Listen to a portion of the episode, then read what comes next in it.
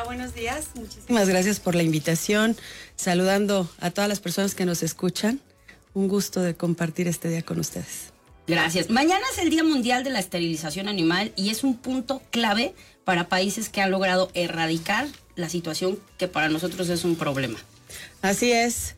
Desde 1995, la Asociación de Medicina Veterinaria de la Sociedad Humana designa el último martes de febrero para conmemorar y concientizar a través de esta fecha el Día de la Esterilización Animal.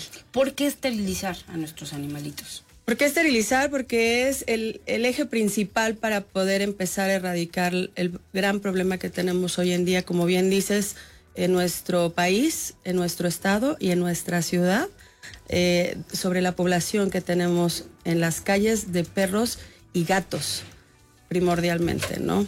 Si no esterilizamos, los ciclos de reproducción nos ganan y entonces hoy por hoy tenemos eh, un aproximado de 400 mil animalitos en situación de calle en San Luis Potosí.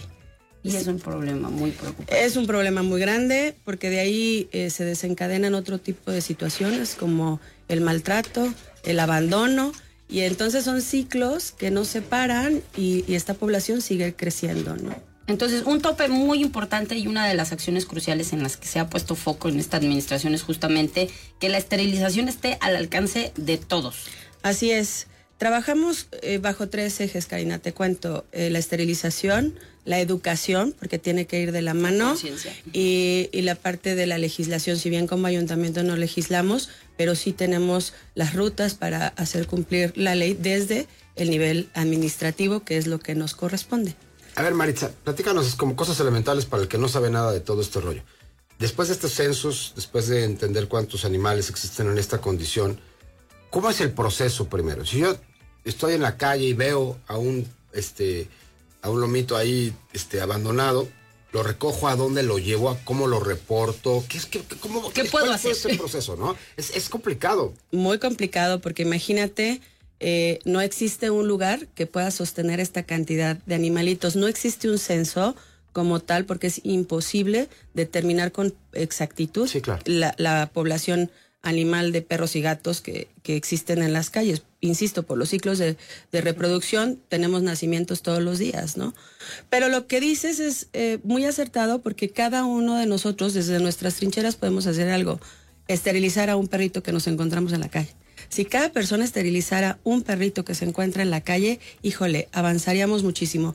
Dicen los expertos que para poder empezar a controlar la población de animales necesitamos esterilizar el 70% de la población que existe en las calles.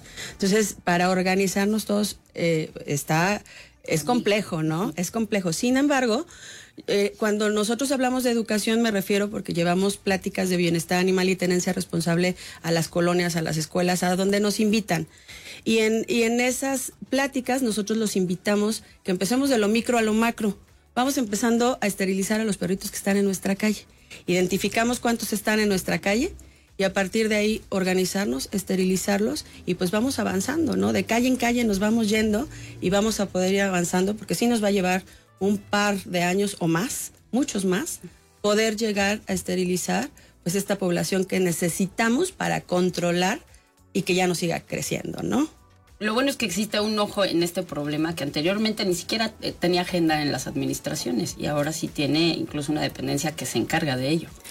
Fíjate que ha sido eh, dentro de las, de las muchas acciones que lleva a cabo nuestro presidente municipal, el maestro Enrique Galindo, ha sido una de las acciones que ha incluido en su agenda de gobierno el tema del bienestar animal. Como bien dices, es la primera vez en una administración municipal que se, se le da la importancia y el valor que tiene este tema por la problemática que representa, ¿no? Entonces, hoy por hoy, efectivamente, existe un área de bienestar animal donde llevamos a cabo diversas acciones con una perspectiva de salud pública.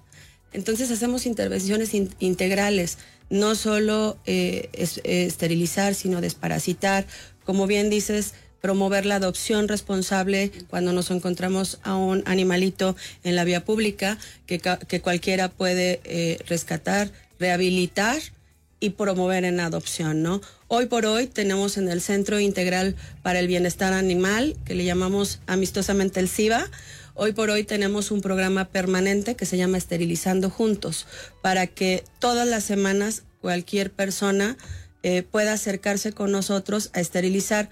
Originalmente habíamos lanzado este programa exclusivamente para asociaciones, colectivos, grupos y personas que de manera independiente se dedicaban al rescate animal, de animalitos, perdón.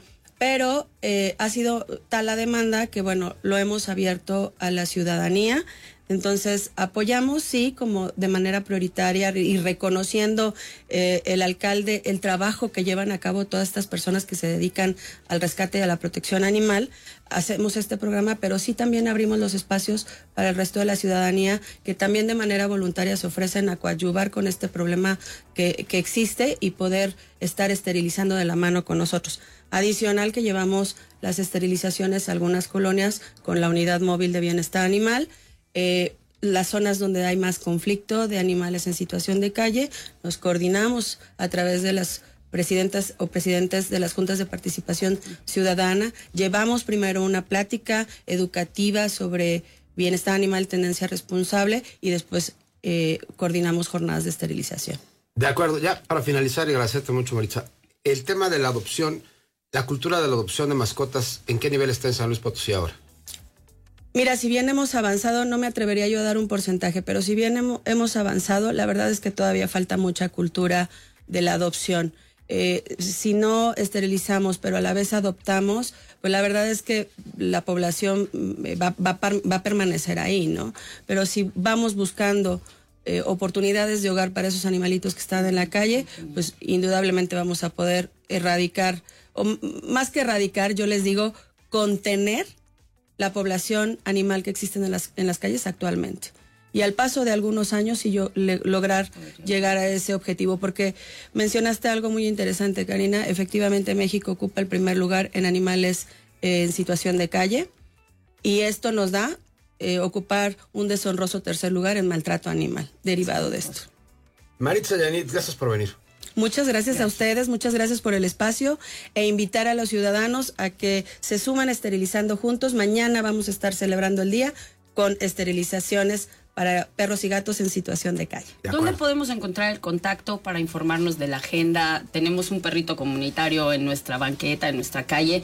¿Cómo podemos acercarnos para agendar precisamente esta esterilización? Se pueden comunicar al teléfono Bienestar Animal 4448 24 71 ahí agendan la cita. Efectivamente, también podemos registrar a los eh, animalitos comunitarios en, eh, en, el programa del registro municipal de mascotas para tenerlos identificados, controlados, sanos y que bueno, pues también estén protegidos. De acuerdo. Correcto. Gracias por todo, Maritza. Muchísimas gracias. Bonito día. Saludos a todos.